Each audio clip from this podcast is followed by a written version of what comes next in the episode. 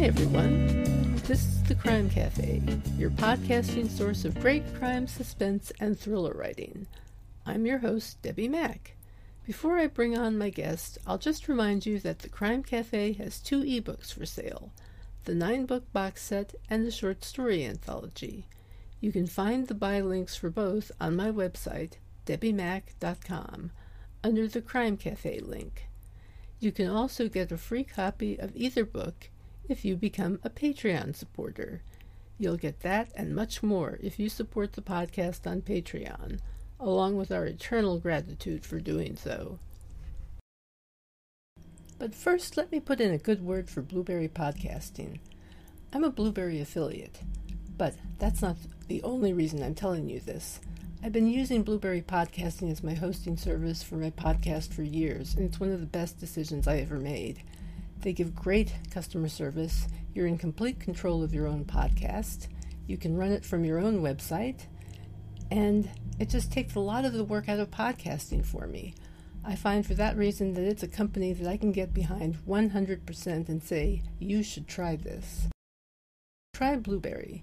It doesn't require a long term contract, and it's just a great company, period. And it also has free technical support by email, video, and phone. So you can get a human being there. Isn't that nice? Hi, everyone. My guest today has the most interesting background. Um, he has worked as a bookstore manager, private investigator, nightclub bouncer, newspaper reporter, freelance writer, and is currently a licensed psychotherapist along with the, the diverse interests he has, which include, well, I'll get to, into that later. He is also an Edgar nominated author of 11 mysteries, mystery thrillers, I should say, with uh, titles in France, Spain, and Japan, and three books under option for adaptation. That's impressive. My guest today is Mark Schorr. Hi, Mark. How are you doing today? Good, Debbi. Nice to see you. Thank you for having me. Well, it's great to see you too. Um, among your novels, you have a series about Red Diamond, Private Eye. That caught my eye right away. I love I, the name. I, I, thought it might when I saw your stuff with Philip Marlowe.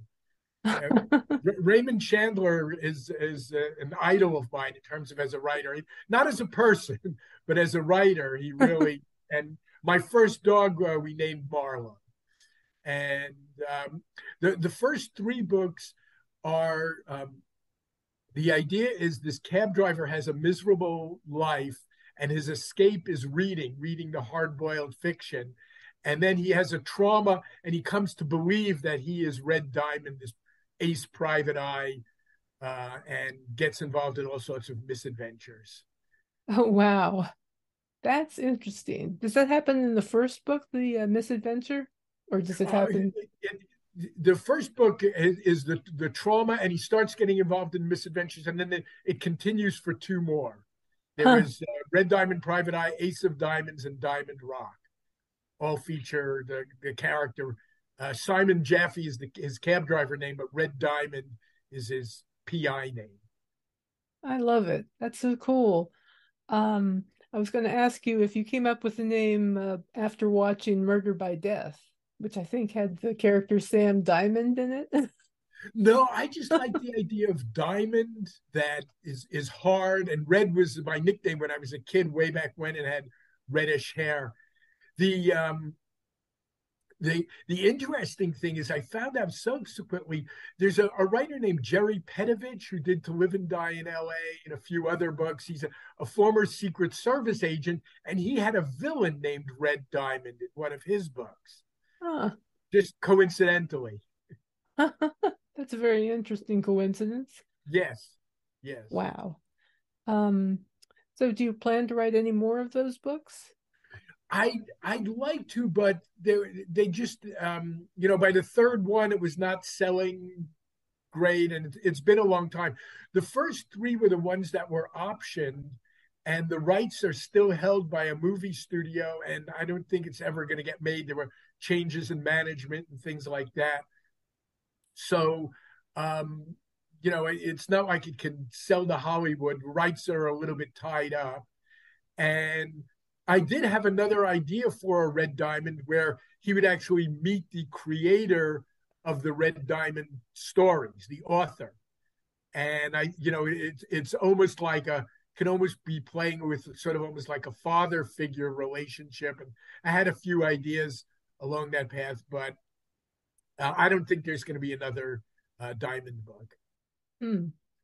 Have you ever, by any chance, seen the uh, British miniseries The Singing Detective? I've heard of it, but I've never seen it. You really should see it. It's about okay. this guy. His name is Philip Marlowe. Ah. And he has it was created by Dennis Potter, and basically the guy has, I think, Dennis Pot a condition that Dennis Potter had, and there's all this like weird stuff with hallucinations and flashbacks to his childhood. Huh. It's really interesting. I'll check it out. Thank you for the recommendation. Definitely check that out. Um, let's see. Your other books are standalones. Uh, do you have a preference for doing those versus series? Uh, they're um, three of them were uh, uh, uh, thrillers featuring a Zen counter-terrorist. Um, Gunpowder Seize the Dragon and Overkill are a, a, a series also. But other than that, um, I, I, think there's something to be said for both of them. Both things that there's something nice about a standalone and starting fresh each time, but there's something nice about the familiarity of being able to build on what you've presented in a book.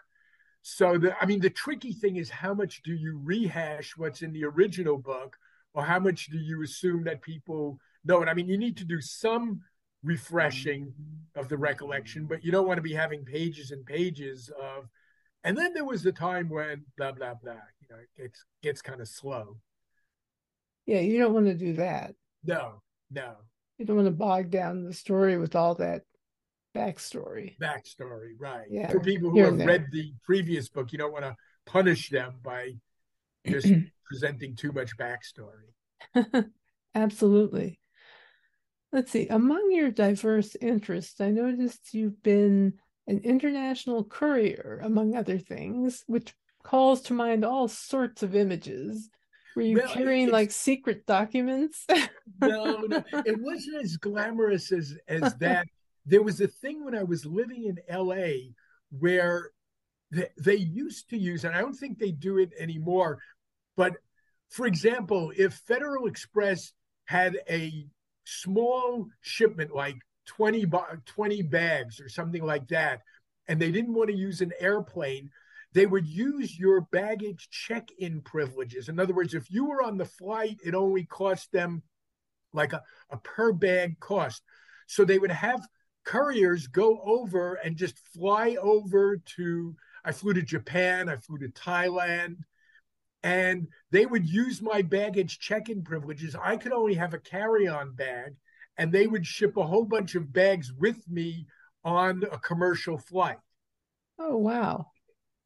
So uh, I know, like I think it was like DHL subcontracted, and I'm not sure about Federal Express, but some of the bigger shipping companies would would contract with this company that then had hired me to just fly over there so they could use my baggage check-in privileges.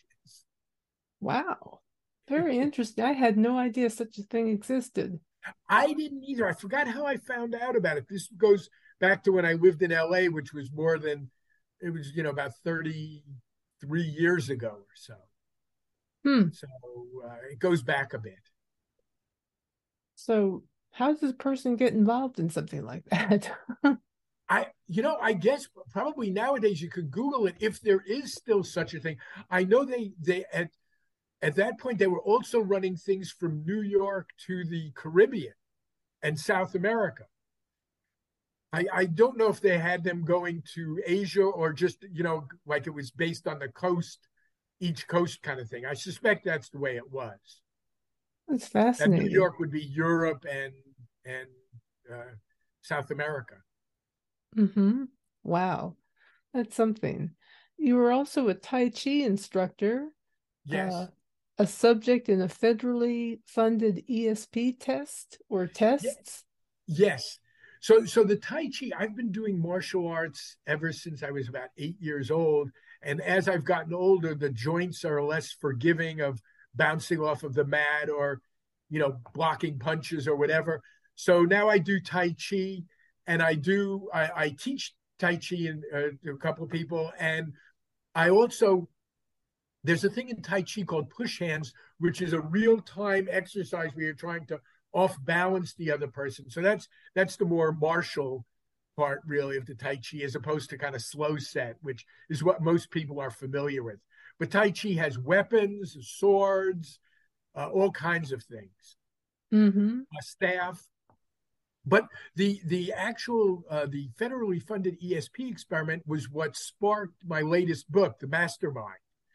Uh, my late wife and I were in this experiment back in the 70s where um, in in Brooklyn, where they had us go to a, a, a lab in uh, in a hospital, and they wired me up with a EEG, and then they had me sleep, and then when I my wife would project messages um, images randomly chosen they they had like a viewmaster and use random numbers to choose a particular image that she would look at and project to me while I was sleeping. And then they would wake me up when they saw in the EEG that I was dreaming after the dream and ask me what I was dreaming about. That was one experiment. Another experiment was with a thing called the Ganzfeld, where they put um, basically red colored ping pong balls on my eyes and white noise on my ears and then I had to talk stream of consciousness. And again, my wife would project images to me. So what we had ultimately our our results were not statistically significant, but there was some times where there was just like an amazing hit where she would be looking at something and I would describe it. Hmm. And it, it just was so it was a fascinating thing. And, and back then was when the Central Intelligence Agency and Defense Intelligence Agency were doing a lot of research on ESP.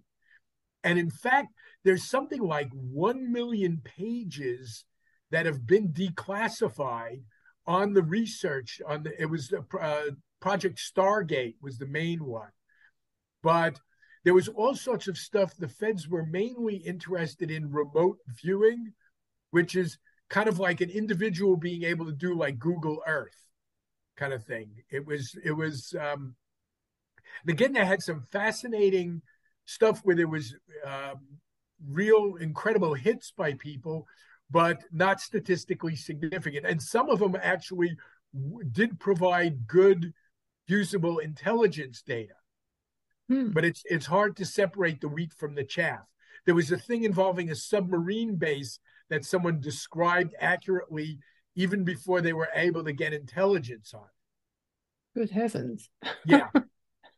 So so that kind of sparked the the psychologist who ran the, the parapsychologist who ran the experiment that I was involved in was a very nice guy, but as the premise for the mastermind, I made him the villain and I made the protagonist actually had significant ESP ability.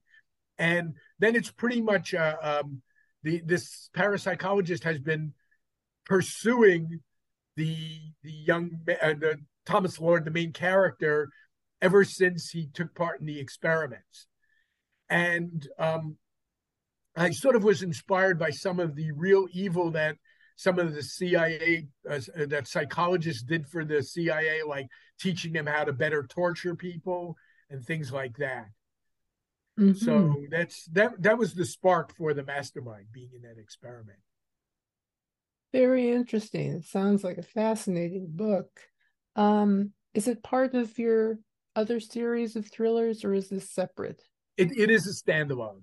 Right. A, there, there, was a long gap between the, um, uh, the, actually, I had two novels that were connected uh, Borderline and Obsession um, they they were um, they were connected. They were involved a psychotherapist in Portland, Oregon, which is clearly close to home, getting involved in some thriller thriller stuff.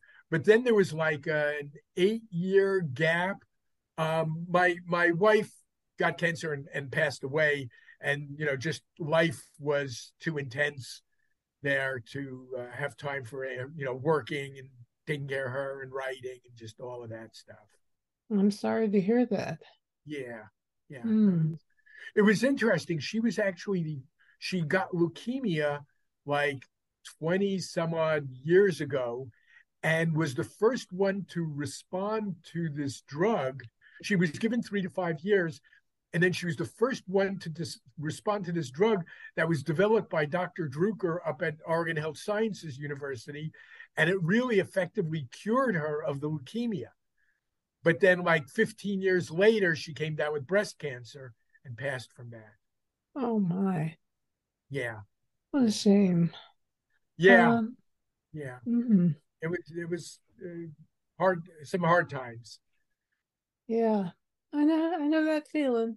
the Yeah. feeling of hard times. Yes. Yes. Uh, let's see. You're trained as a mental health professional and crisis management person, also, Yes. correct? yes. Um, do you find that this is a skill set that people are often looking for from you? I mean, these days. uh, you, you know, one of the things I don't think it's in my list of things that I do is I'm also a trainer and I train people in crisis de escalation. So, for example, everywhere from Oregon DMV to the, the library has a lot of people with mental illness kind of hanging out there. And the librarians didn't receive training, you know, when they first went for their jobs in how to work with people who might have a different reality or things like that. So I've trained uh, at the library. I've trained uh, all sorts of volunteers for the city. I've trained, um, oh, people at the animal shelter, uh, just all kinds of things in crisis de escalation. And in, in fact, I have one nonfiction uh, book that was self published.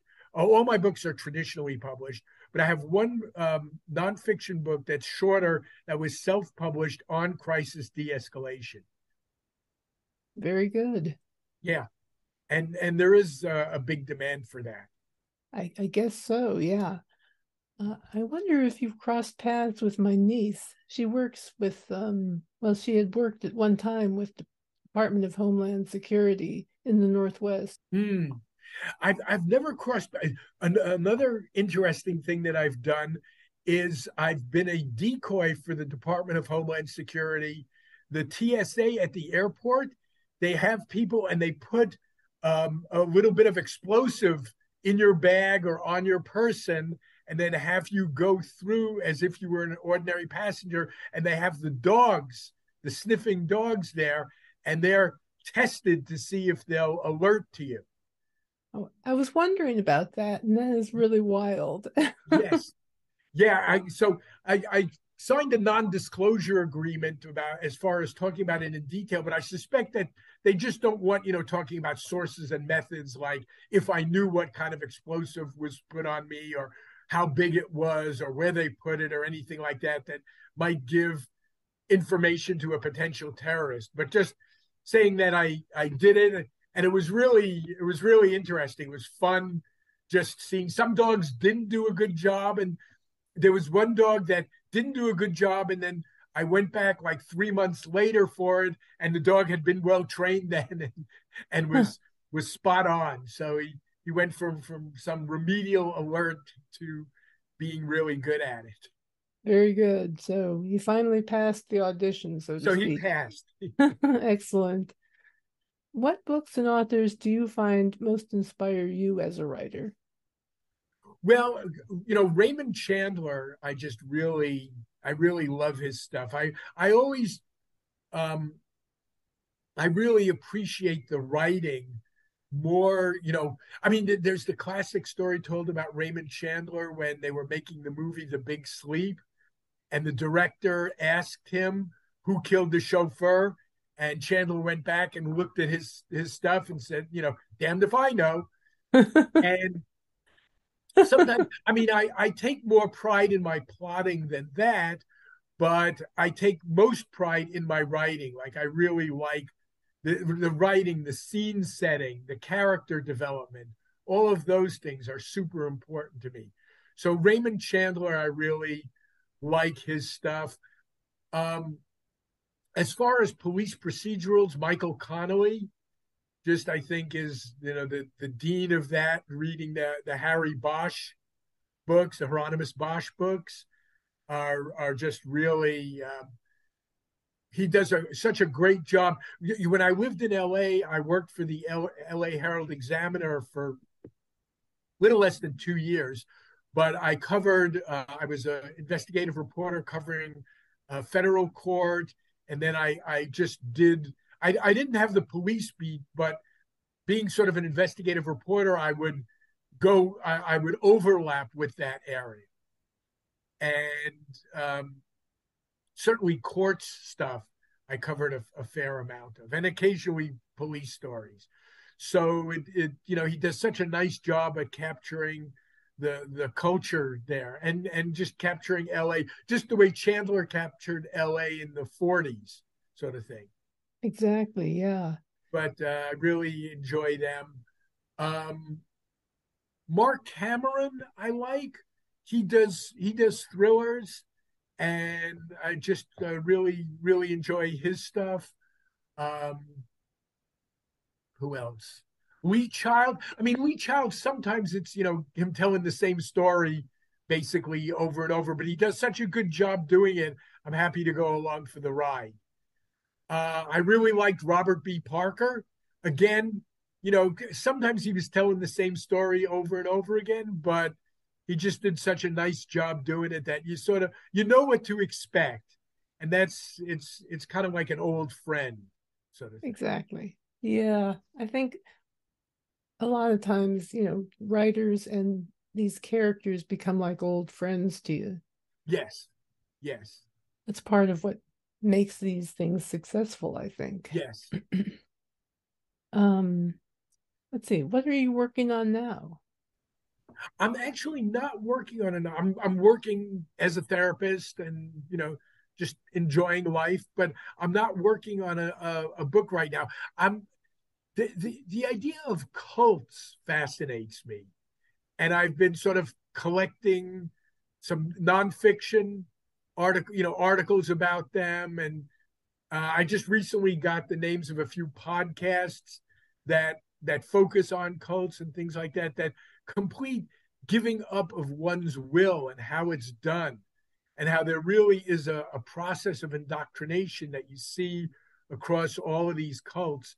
So I I suspect if I do another novel, that will somehow be a part of it mm. but I haven't quite uh, I, I haven't quite thrown myself into the pool yet.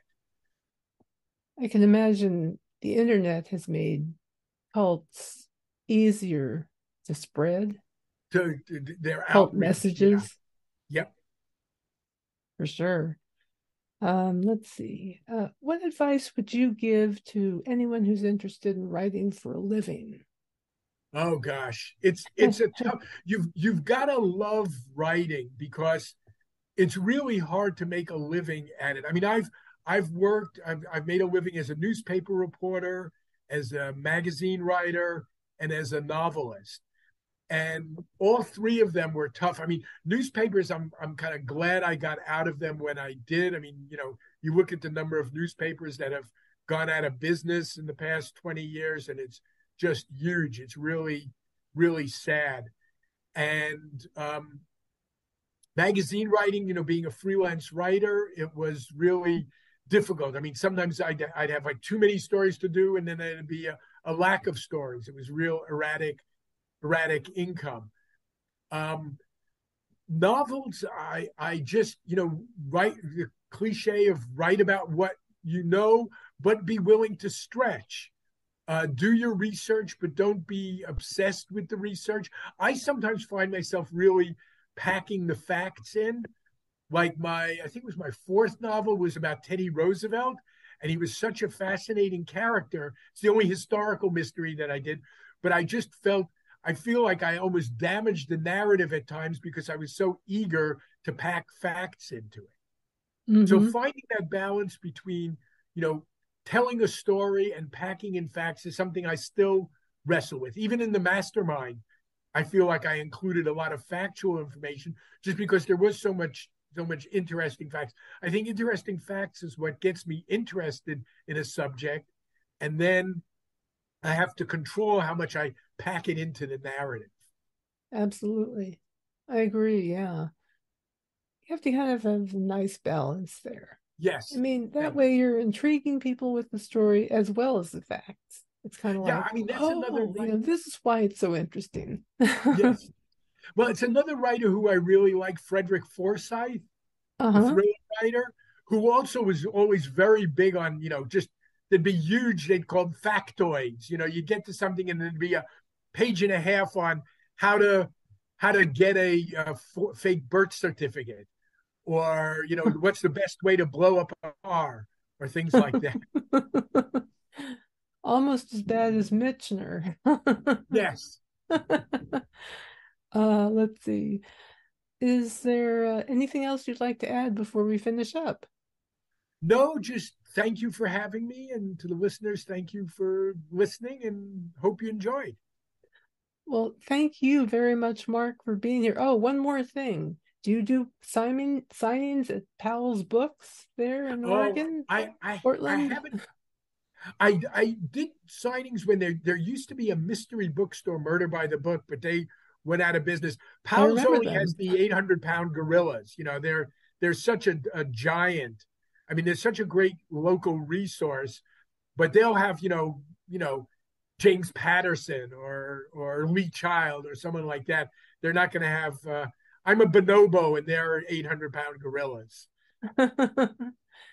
Yeah, they they kind of cover the waterfront in terms of publishing. So yeah, they won't focus specifically on mystery as such or crime as such. Even so, cool place. Yes, very cool place. Very, very. Ah, yes. So, uh, is there anything else you'd like to add? No. well, it's been great talking to you. Great talking with you too, and a, a fellow Philip Marlowe fan. Absolutely. I love Philip Marlowe. I'm yes. a huge fan. I like that little clip you have of Bogart and Oh yeah. Yes. The uh yeah, the um the video there for the yeah. for the podcast. Yes. I'll have to put a little link up to it in the corner so that viewers can see it. okay. Thanks so much, Mark. And okay. Thank Take you. care, Debbi. You too. Uh, hang in there because I want to talk to you after this. Okay, very good. Take care. Excellent. Um, I just want to say thank you to everyone listening. And if you would, please leave a review. Um, also, uh, check out the Patreon page where you can see the video that he was just talking about with a little clip from The Big Sleep, one of my favorite movies ever. Yes. And uh, check out our, my, our Patreon page. If you become a patron, you can get ad free episodes, bonus episodes, uh, excerpts from my books, all this stuff that I offer there for patrons. So, um, on that note, I'll just say our next guest will be Kim Sherwood, the first female author to write a Bond novel. That's Bond, James Bond, who does semi well, he gets a mention in the book at any rate. I don't know if he's going to appear or not. I haven't gotten through the whole book, but it is a cool book. And so bring your martini shaker for this one because it's shaken, not stirred, right? Alrighty then. the book is Double or Nothing, and the, the author is Kim Sherwood, and she'll be here in two weeks.